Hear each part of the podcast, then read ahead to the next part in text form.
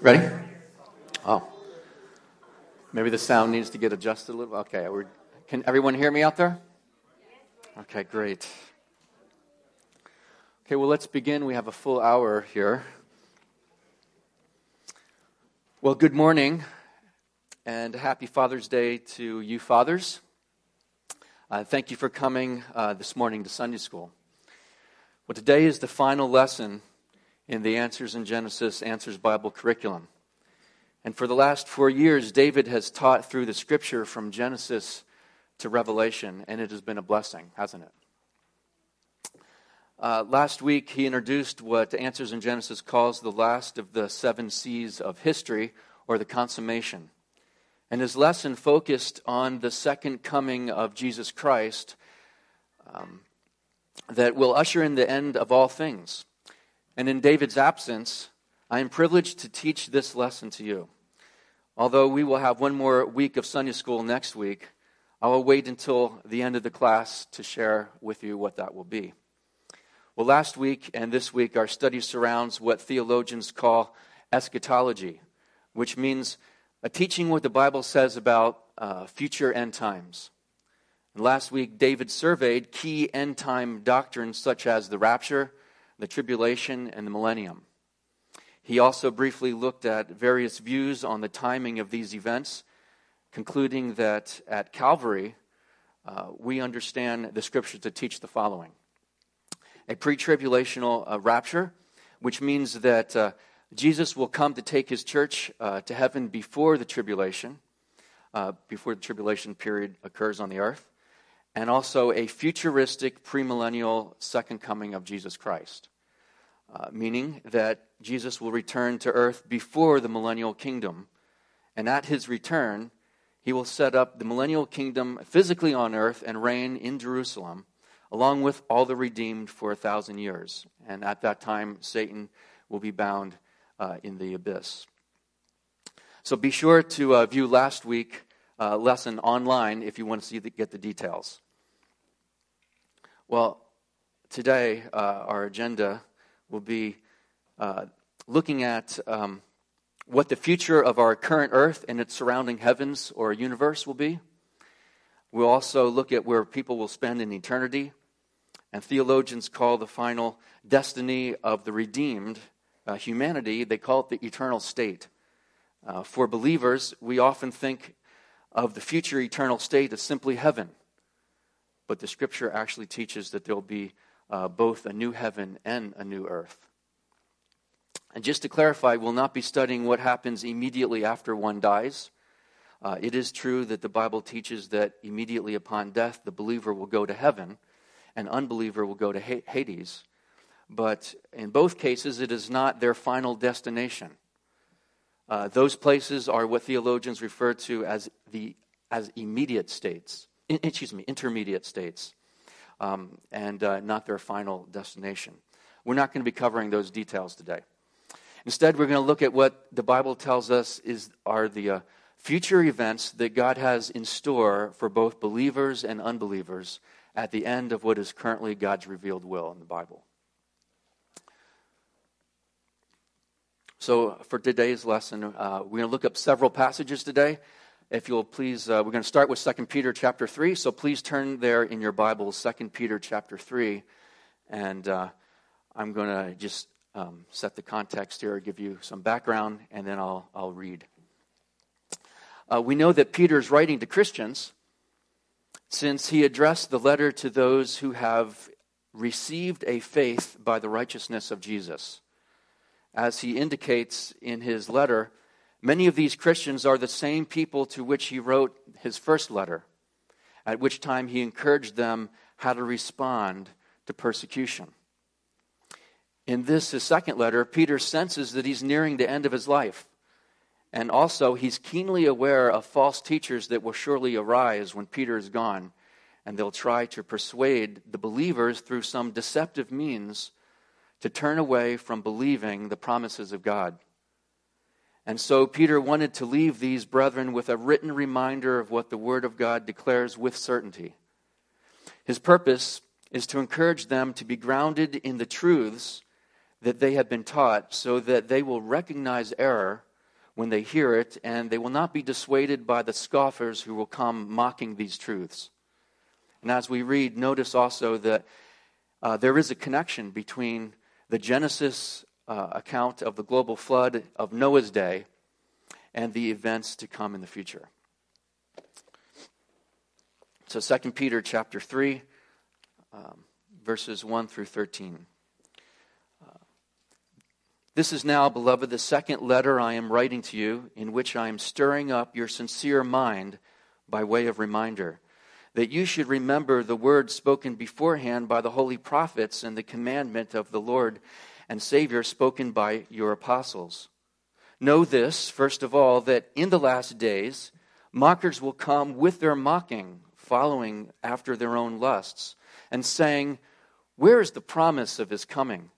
For ever since the fathers fell asleep, all continues just as it was from the beginning of creation. For when they maintain this, it escapes their notice that by the word of God the heavens existed long ago, and the earth was formed out of water and by water, through which the world at that time was destroyed, being flooded with water. But by his word, the present heavens and earth are being reserved for fire kept for the day of judgment and destruction of ungodly men. But do not let this one fact escape your notice, beloved, that with the Lord one day is like a thousand years, and a thousand years like one day. The Lord is not slow about his promise, as some count slowness, but is patient toward you, not wishing for any to perish, but for all to come to repentance. But the day of the Lord will come like a thief in which the heavens will pass away with a roar, and the elements will be destroyed with intense heat, and the earth and its works will be burned up. Since all these things are to be destroyed in this way, what sort of people ought you to be in holy conduct and godliness, looking for the for and hastening the coming of the day of the Lord, day of God, because of which the heavens will be destroyed by burning, and the elements will melt with intense heat. But according to his promise, we are looking for new heavens and a new earth in which righteousness dwells. Well, notice in uh, verse 1 and 2 uh, that Peter's purpose in writing is to remind them of words spoken by the holy prophets and apostles. That is to say, to remind them of what uh, is uh, written in the scriptures uh, the holy prophets representing the Old Testament scripture and the apostles representing the New Testament scripture that was in the process of being written. And so, by including them together, that is, the prophets and the apostles, Peter's holding both Old and New Testament uh, at the same level of authority, both being the Word of God. In verse 3, Peter starts off by saying, Know this first of all. It's intended to communicate priority importance rather than timing. Peter wants them to know that mockers will come in the last day. You could expect this to happen. Mark my words, don't be caught by surprise. He says in verse 3 that uh, what will characterize their conduct is their own lusts. And so, a question then for you is what message will these mockers promote in their mocking? What are they going to mock when they come?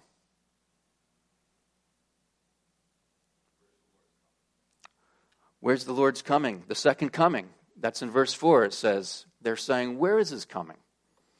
Uh, they're going to deny the attempt, are they going to deny and attempt to shed doubt on God's promise of the second coming of Christ. And the reason that they give here in verse 4 is that in the past, all things have continued without interruption, just like they have from the beginning.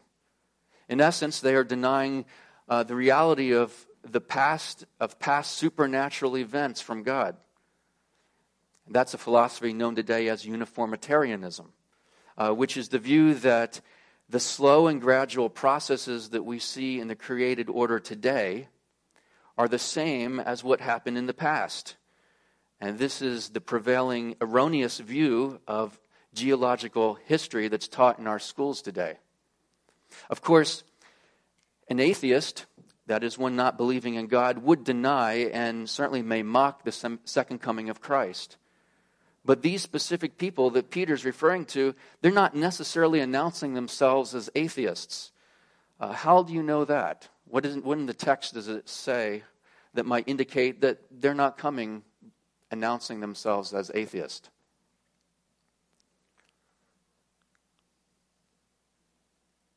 Roy.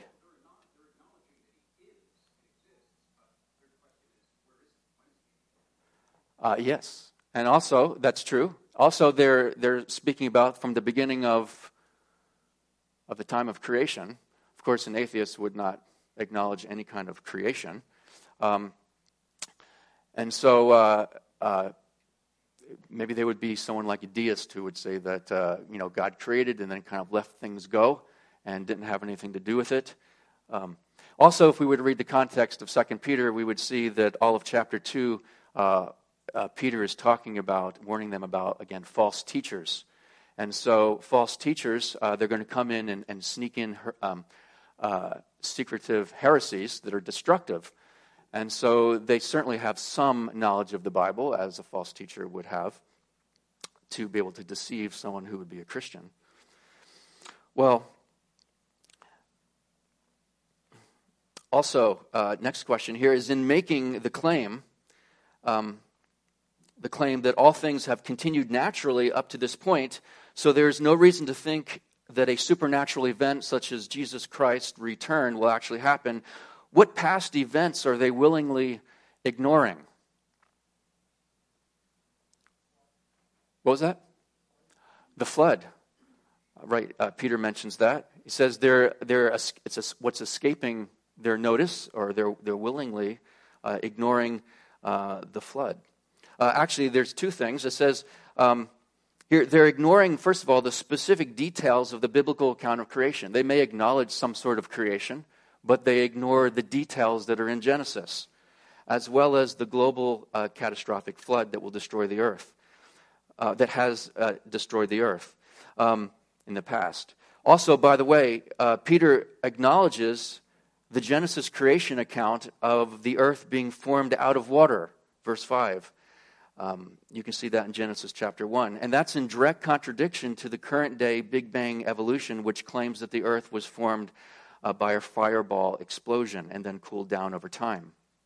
And so evolution is not consistent with the, with the scripture, it's very contradictory to it.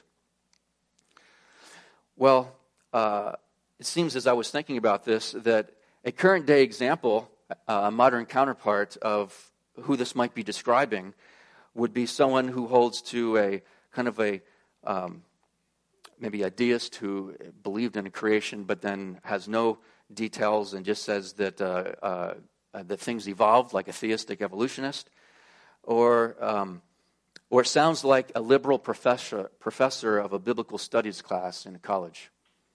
Um, and so, uh, very much to beware of.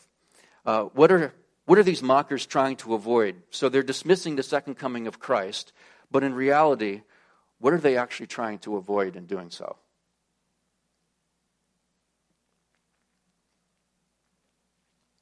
They forget about a past judgment, yes. They're ignoring future judgment, um, the promise of future judgment. Um, and if you think about what their motive might be as to why they're dismissing uh, future judgment and denying past judgment is so that they can live ungodly lives without consequence, without, without accountability. And so that they can also, get this, snatch naive disciples away to follow after them who are willing to do so. Romans chapter 1 um, speaks of people who deny God so uh, and do so not because of a lack of evidence but because they suppress the truth in unrighteousness. They love their sin more, and so to ease their conscience, they deny God and future judgment.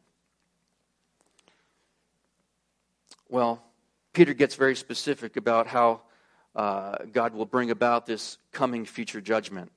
The idea of fire consuming and cleansing everything is repeated several times. You can look at that in verse 7, verse 10, and verse 12. The elements, it says, the basic parts of the earth will melt with intense heat. This judgment will be global in extent. similar to the past global flood, but far worse because it'll be more than global, it'll be universal. After Peter ex- exposes the mockers' motives for their mocking, and he reassures his readers of the certainty of future judgment, he then explains why Christ has not returned yet. The same reason is true today, and we'll see that answer in verse 8 and 9. He begins by reminding his audience that God's view of time is very different than ours. He says, With the Lord, one day is like a thousand years, and a, and a thousand years like one day. And then he adds this The Lord is not slow about his promise, as some count slowness.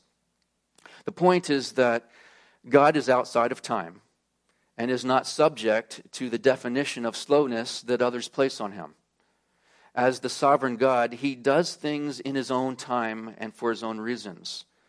For an eternal being, 1,000 years is no different than a day. But for humans with a lifespan of not much more than 100 years, even relatively small amounts of time can seem very long. And so Peter wants this, uh, his readers to keep this in the forefront of their thinking when they listen to mockers. Then Peter explains God's purpose for, seeing, for seeming to delay worldwide judgment, and he does this in verse 9. Uh, the verse that he gives is that God is patient toward you, not wishing for any to perish, but for all to come to repentance. And he further clarifies this in verse 15. If you'll just look over in verse 15, um, uh, he says um, that God's patience and waiting is for the purpose of salvation. Um, in other words, today is the day of salvation, as Paul has said. And one, once Christ returns and God begins to pour out the judgment described by Peter, the day of salvation will be completed. There will be no more opportunity for salvation, no more opportunity to repent and trust Christ. Similarly, as in the days of Noah, once the rain started falling, there was no more opportunity for salvation for the lost who are outside the ark. Let me remind you that Peter is talking to believers in this letter. And so, in this and his first letter, he refers to them as, in his letter, as the called, or those who have been chosen according to the foreknowledge of God. And so, Peter is saying here that God is not willing for any of you, that is, the called, the elect of God, not willing for any of them to perish. Of course, any of them in that day and any of them in any day, as long as they are still the elect who will come to Christ and haven't yet. So he will not allow any of them to miss salvation and receive judgment. And so, until all the elect are saved, Christ's second coming is being delayed. That is what God is waiting for. Even though mockers mock, it will not hurry God any faster. He will put up with their mocking because he loves the elect and patiently waits for them to become saved in his timing. Well, in verse 10, Peter returns to describing the judgment, and this time giving it a name. The name is the day of the Lord. And he and adding to it that it will come like a thief, meaning that it will come unexpectedly to those who are not looking for it. This phrase, the day of the Lord, it appears at least 19 times in the Old Testament and four uncontested times in the New Testament. The Old Testament prophets used this term when speaking of both near historical and far, excuse me, near historical events and far future end time events, always involving God's wrath. The New Testament writers applied the day of the Lord both to the judgment that will climax the tribulation period and also to the judgment that will usher in the new heavens and the new earth, which is the context here in our passage in 2 Peter. Ever since the fall of man in Genesis 3, mankind has been in rebellion against its creator. But a time is coming when God will judge the entire world with calamitous wrath to prepare for the establishment of his kingdom. The day of man will give way to the day of the Lord. And if you skip down to verse 13, with all this talk about judgment of unbelievers and destruction, Peter reminds believers of God's promise for them, for us, that God will create a new heavens and a new earth, one in which righteousness dwells. Note that this promise is not new, but as Peter indicated in verse 2, it is said to be promised through the holy prophets in the Old Testament. For instance, the prophet Isaiah says in Isaiah 65, verses 17 and 19, says this For behold, I create new heavens and a new earth, and the former things will not be remembered or come to mind, but be glad and rejoice forever in what I create. For behold, I create Jerusalem for rejoicing and her people for gladness. I will also rejoice in Jerusalem and be glad in my people, and there will be no longer be heard in her the voice of weeping and the sound of crying. And so God states that he will alter the present heaven and earth in, in a way that amounts to a whole new creation. Notice also that in this new creation, a new Jerusalem will be the focus of everything. Isaiah mentions the new heaven and new earth again uh, in Isaiah 66, verse 22 where God indicates that it will endure or it will remain forever before him. Well, Peter, Peter's reminder of these promises is not merely informative, but he emphasizes a practical life response for all believers. Look back to verse 11 and 12. Peter exhorts his readers this way Since all these things are to be destroyed in this way, what sort of people ought you to be in holy conduct and godliness, looking for and hastening the coming of the day of, the God, of, day of God? See, if we want to dwell in God's new creation later, where there is only perfect righteousness, Scripture is clear that those headed there should want to live righteously now on earth. The Apostle John says it this way about the believer's hope of seeing Christ at his return. He says, and anyone who has this hope fixed on him purifies himself just as he is pure.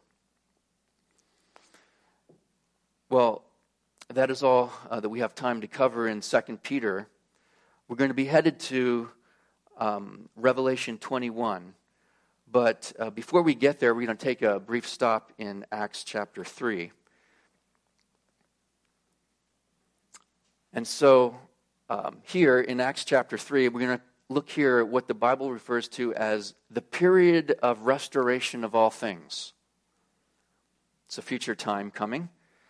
Here in Acts 3, Peter is preaching to the men of Israel, and he says, and look at what he says will happen in the future, beginning in, in Acts 3, verse 18. He says, But the things which God announced beforehand by the mouth of all the prophets that his Christ would suffer, he has thus fulfilled. This happened in Christ's first coming. Therefore, repent and return so that your sins may be wiped away, in order that times of refreshing may come from the presence of the Lord, and that he may send Jesus, the Christ, appointed for you whom heaven must receive until the period of restoration of all things, about which God spoke by the mouth of his holy prophets from ancient time. Well, very briefly, because there's a lot more to cover, notice what Peter is saying in verse 18. Old Testament scripture has been fulfilled regarding Christ's first coming. And then notice that God's plan for Israel is not terminated just temporarily suspended. We know this because here in verse 19 and 20, Peter says something must happen with Israel, the nation, before Christ, uh, before Christ returns a second time. And so prior to Christ's second coming, which is indicated here in verse 20, Israel must experience, um, what does it say? It says, uh, therefore repent and return. And he's talking to the men of Israel. He's talking about not individuals, because there's individuals today and have been for the last 2,000 years who are Israelites who have been coming to Christ on a one by one basis. But he's talking about in this passage about the repentance and return of national Israel, the leaders, the, the uh, Israel as a whole, uh, not just a few of them. And so he's, he's commanding them, the national Israel, to repent and return, um, that your sins may be wiped out.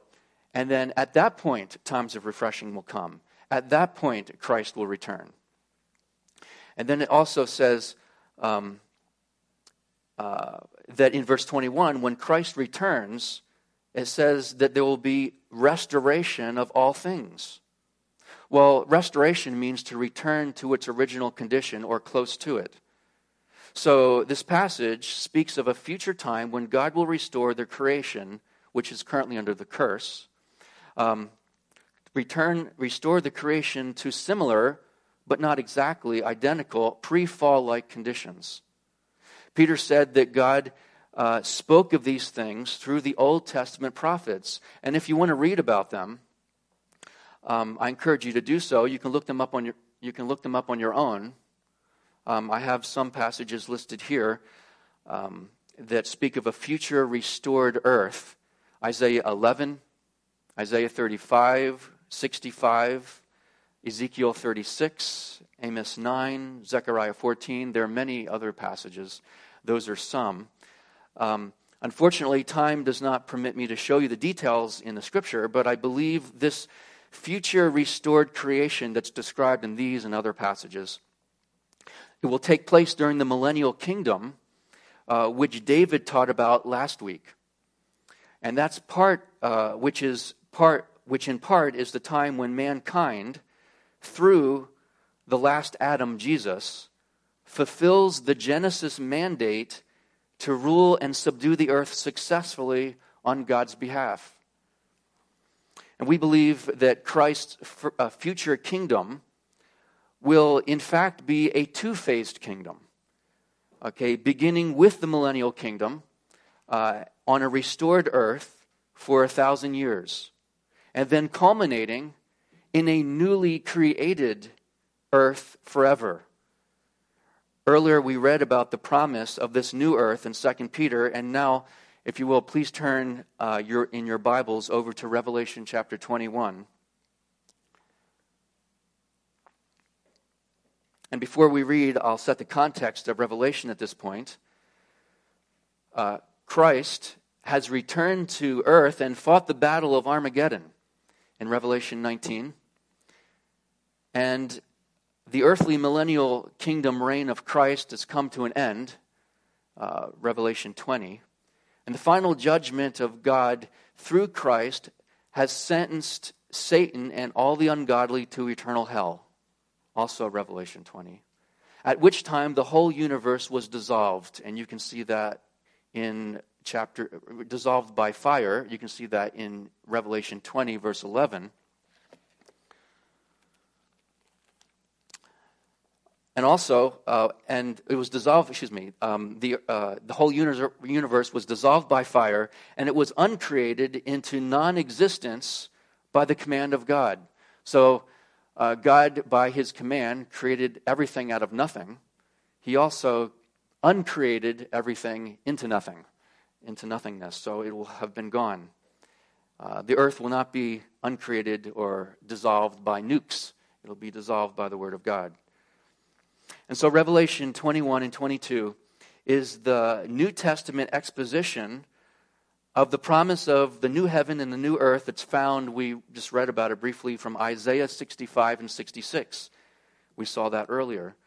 The last two chapters in the Bible contain the most exhaustive and clear description of the future new heavens and new earth in all of Scripture. This is the beginning of the time when everything we know will be made perfect.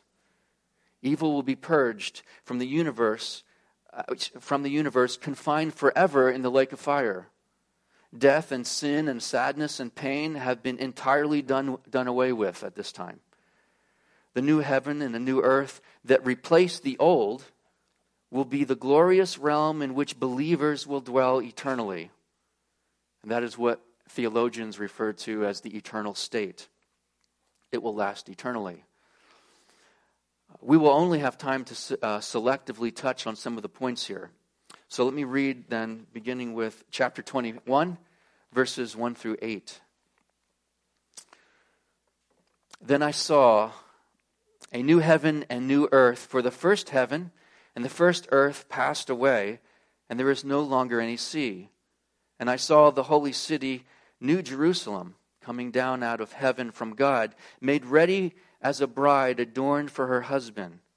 And I heard a loud voice from the throne saying, Behold, the tabernacle of God is among men, and he will dwell among them, and they shall be his people, and God himself will be among them, and he will wipe away every tear from their eyes. There will no longer be any death. There will no longer be any mourning or crying or pain. The first things have passed away. And he who sits on the throne said, Behold, I am making all things new.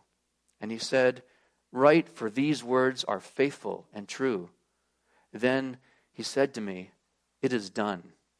I am the Alpha and the Omega, the beginning and the end. I will give to the one who thirsts from the spring of the water of life without cost.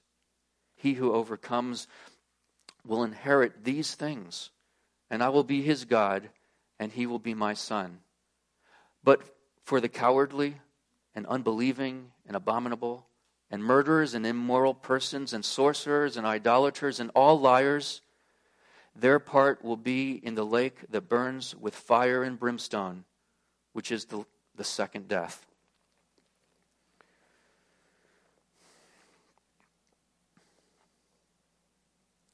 Well, the Apostle John,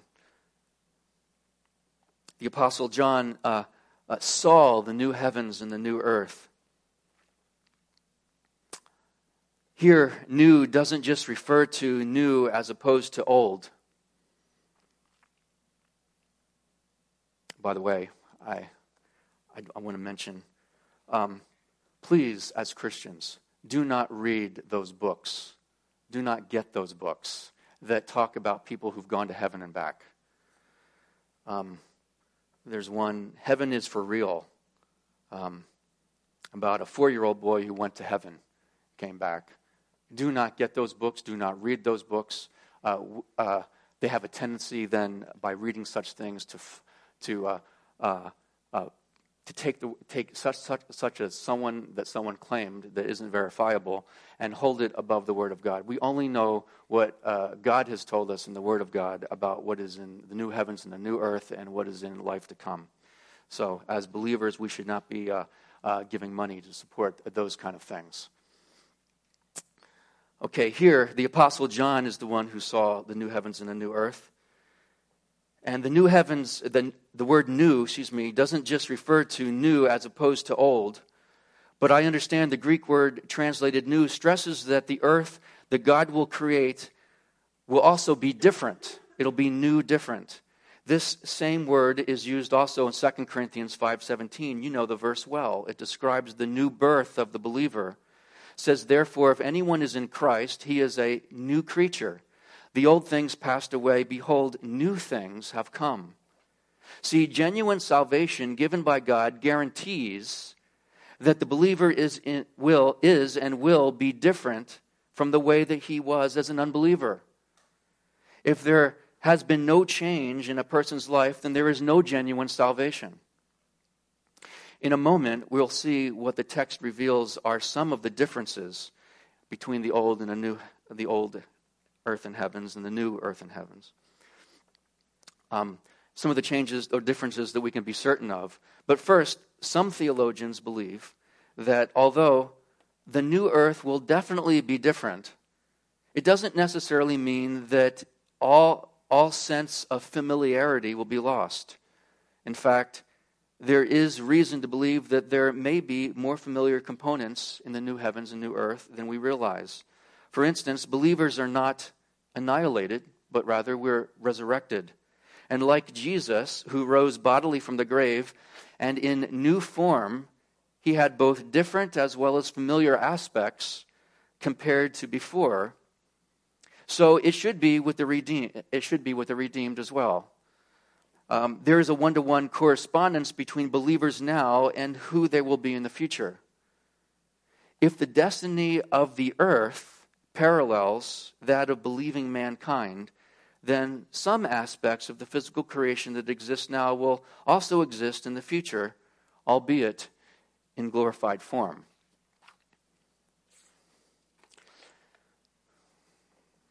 Okay, um, back to the text here in verse 1.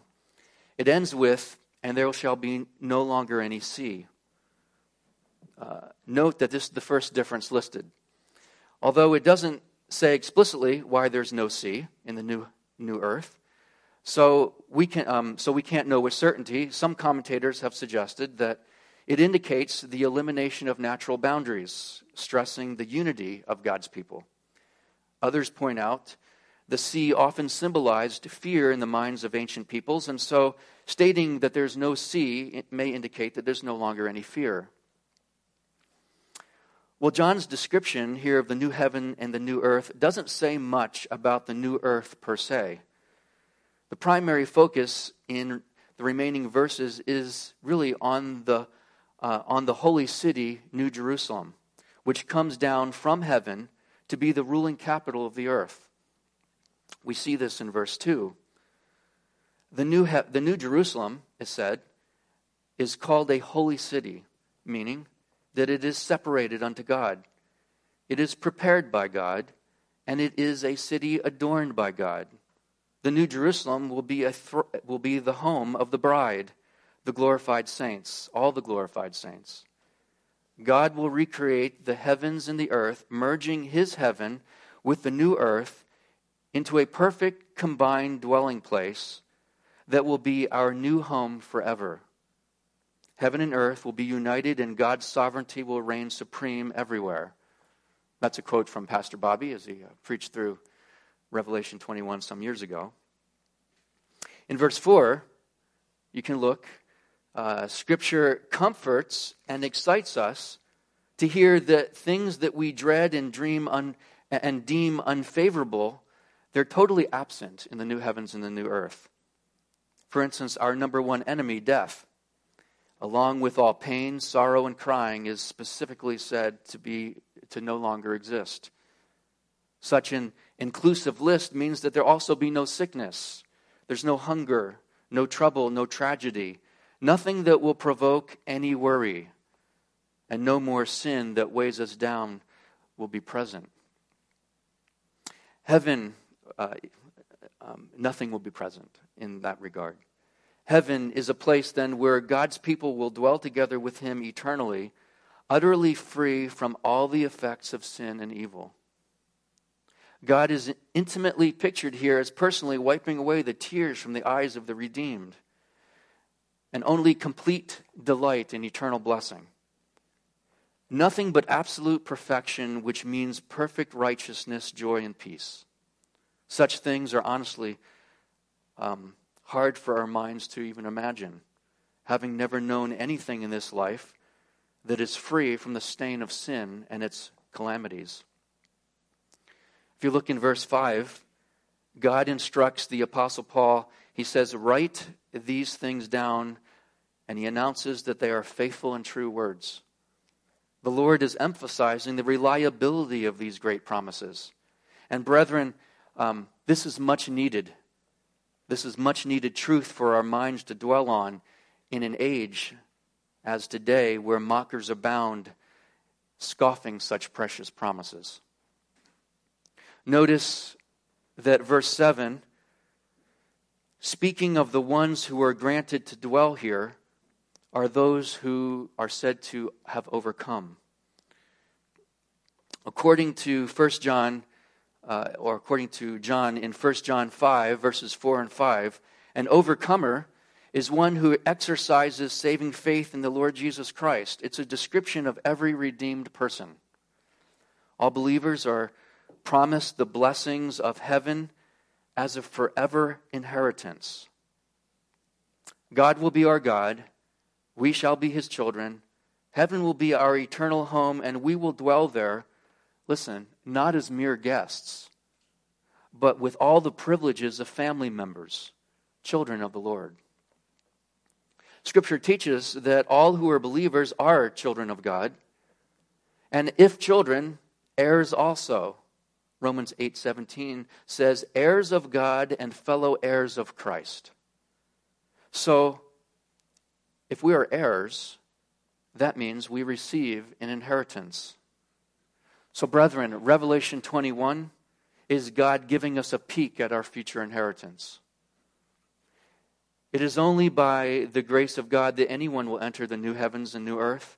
After saying who will dwell in the new creation, John presents a very sobering contrast by giving a representative list of those who will not be there.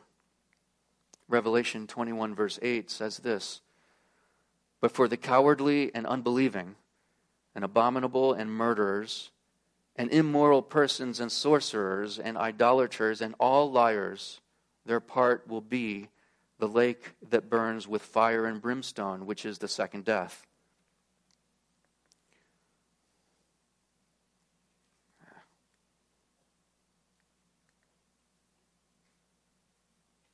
Um, okay, there we go.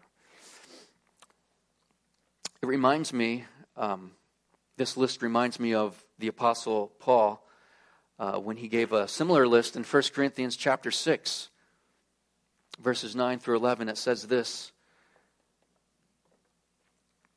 Or do you not know that the unrighteous will not inherit the kingdom of God? Do not be deceived neither fornicators, nor idolaters, nor adulterers, nor effeminate, nor homosexuals, nor thieves, nor the covetous, nor drunkards, nor revilers, nor swindlers will inherit the kingdom of God. In verse 11, he says, Such were some of you. But you were washed, but you were sanctified, but you were justified in the name of the Lord Jesus Christ and in the Spirit of our God. Notice that Paul says they will these in the list will not inherit the kingdom of God.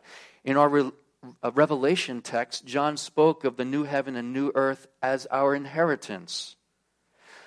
Paul's First Corinthian text gives hope that the new gives gives hope here that the new heaven and new earth will be filled with men and women who previously lived these ways, but repented of their sins and trusted Jesus Christ to save them from their sin, making them fit for this inheritance.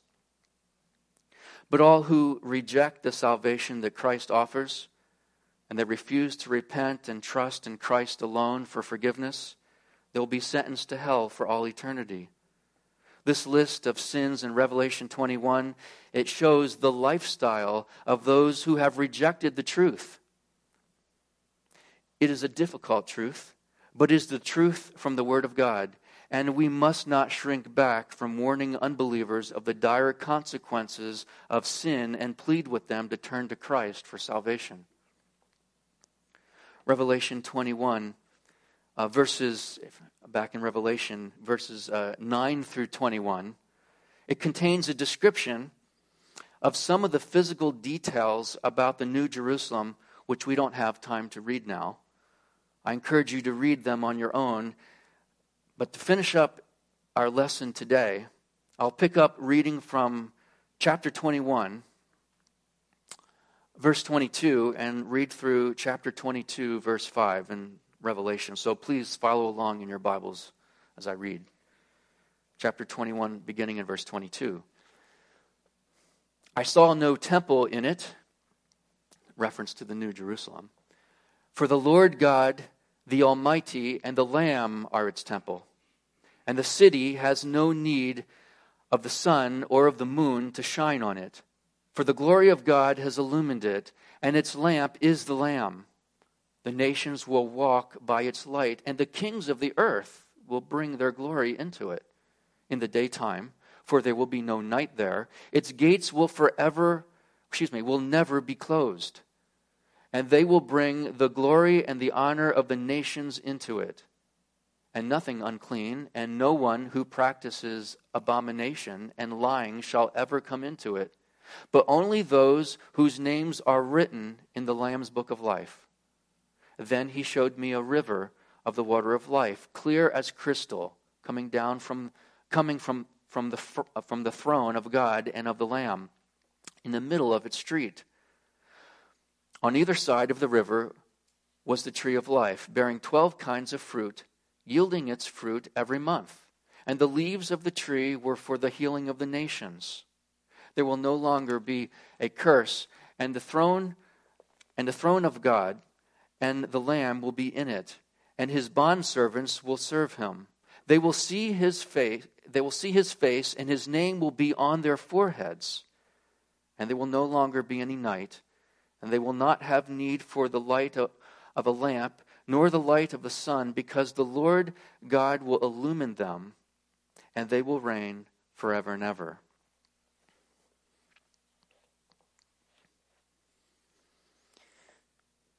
Well, the holy city, Jerusalem, is said to have no physical building as its temple and no need for a sun or moon for the light source. Instead, John says that God himself and, the, and Jesus are the temple, and the glory of God will, and Jesus will illumine, illuminate the city. The next section is very interesting and may be new to your way of thinking about the new creation. In verses 24, 26, and if you look over in chapter 22, verse 2, John mentions the presence of nations and even kings of nations. The presence of nations and the world and world leaders show that literal nations exist on the earth, stating that they bring their glory into the New Jerusalem implies that activity takes place outside the New Jerusalem. Well, how can we understand this? While there is one people of God in regard to salvation, the presence of nations reveals ethnic and national diversity on the earth. The best cultural contributions of these nations are brought to the New Jerusalem, and these nations act in complete harmony since the leaves of the tree of life, which appear for the first time since the fall of man in Genesis 3, they function for the healing of the nations. Well, consider this quote from Mike Vlach. While the new earth will certainly be filled with corporate worship of God, the presence of nations and kings outside of the New Jerusalem indicates that the people of God are involved in more than an eternal church service. The new earth is full of diversity and activity. One of the greatest miracles which will bring glory to God is the unity that will take place among different ethnic groups and nations as they exist in peaceful harmony and work together to bring glory to our great God. End quote. Notice in verse 3 another of the many connections back to Genesis. There's no more curse. There's no more curse on man or creation. It is removed. And yet, for all the beauty and blessing of this new Jerusalem city, the best part is the presence of God and the Lamb himself who are on the throne. Verse 3 and 4 says this that his servants, the redeemed, will serve him and see his face. Now, seeing God's face is very significant. In Exodus 33, verse 20, you may remember, God told Moses, You cannot see my face, for no man can see me and live. The hope and assurance of Old Testament saints was that they would one day see God's face.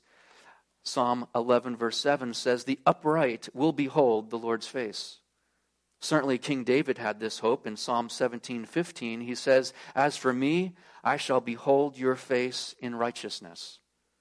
In the Sermon on the Mount, Jesus promised that the pure in heart will see God. And in John's first letter, he writes of the glorious promise for all Christians that will see Jesus face to face in all his glory. Well, this is where it happens. The hope of every genuine believer to see God face to face and live. This implies the ultimate perfection of our intimacy and communion and fellowship with God. John adds in verse 5 that God's name will be on our forehead. This speaks of both his ownership of us and our wholehearted commitment to him. And what a contrast to the passage earlier in the book of Revelation that you may be familiar with. It speaks of unbelievers having taken the mark of the beast on their forehead. Finally, in verse 5, the final depiction of the New Jerusalem, it reveals that the saints will reign forever and ever. Genesis 1 revealed that God created man to rule and subdue the earth. And the last verse describing the new earth explains that God's people will be doing just that. And how is this so? All glory and honor goes to the God man, the Lamb, our Lord Jesus Christ. It is the sure hope of every believer that Christ will return for those whom he has been preparing a place. We know this will happen because we trust in God's character and know that he will fulfill his promises. This same message that brings hope and encouragement to, to the believer, it should bring fear and trembling to the unbeliever whose future is eternal judgment. If you are that unbeliever, then please know that it doesn't need to be that way with you. If you will humble yourself and call on the name of Christ, confessing your sins to Him and trusting in His sacrifice alone for your forgiveness, then heaven and the inheritance that God has for His children can be yours. And so, as believers, our heartfelt response to the end of the story that we eagerly anticipate and vigorously strive for should be that of the Apostle John. The very last words of Scripture Amen. Come, Lord Jesus. Let us pray. Lord Jesus, you are King of kings and Lord of lords. And one day in the new heaven and the new earth, you will reign. And God, thank you for making a way through Christ for sinners to dwell with you for all eternity. Help us to realize that this world and the things of this world are passing away, and to grasp the amazing wonder of what is to come. That it would so affect us to live godly lives now and proclaim this truth to those who are lost. In Jesus' name, amen. Um, at the beginning of the lesson, I said that um, this is the last Answers in Genesis Bible curriculum lesson. Um, and I understand, uh, unless that has changed since I last heard, that uh, David will be starting up teaching the whole thing again. Uh, we've been four years going through this. He will start again in the fall. And so, um, if you came in in the middle, if you just started attending partway through, uh, or even if you're here from the beginning, I know that he's learned a lot since those uh, four years ago, and he'll, I'm sure, be uh, enhancing the messages so they won't be exactly the same um, in uh, the years to come. But uh, we'll be beginning again in, the, in September. Um, now, next week, however, is one more Sunday school class. Um, I could be corrected here, but uh, is, is there going to be another one after next week, or is next week the last one? Next week is the last Sunday school class. So there's no, there won't be an Answers in Genesis lesson like this. We just finished. But um, next week, the plan is to show a DVD. It'll be about 45 minutes for that. And it will be entitled The, the Building of the Ark Encounter. Um, although, um, actually, uh, the, the ark the Ark Encounter is a, a life size ark with interior exhibits. It's not just what you see on the outside, but uh, um, these people actually, the chief designer was someone who uh, worked at Universal Studios, came and designed the whole Creation Museum, and also then designed the Ark. Um, and you'll see the DVD next week. Uh, it'll talk to, it'll show you all the in, inside exhibits that were as they were being created and thought out. Um, this was built by the Answers in Genesis Ministry. It resides in Kentucky. And the intent in showing this next week is to uh, whet your appetite for a spiritually enriching vacation for the whole family.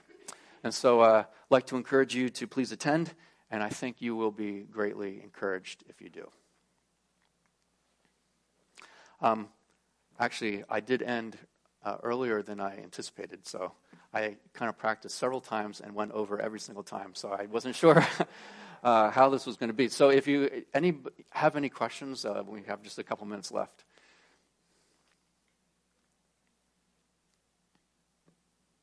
No. Okay. If not, then you can get started on your food earlier.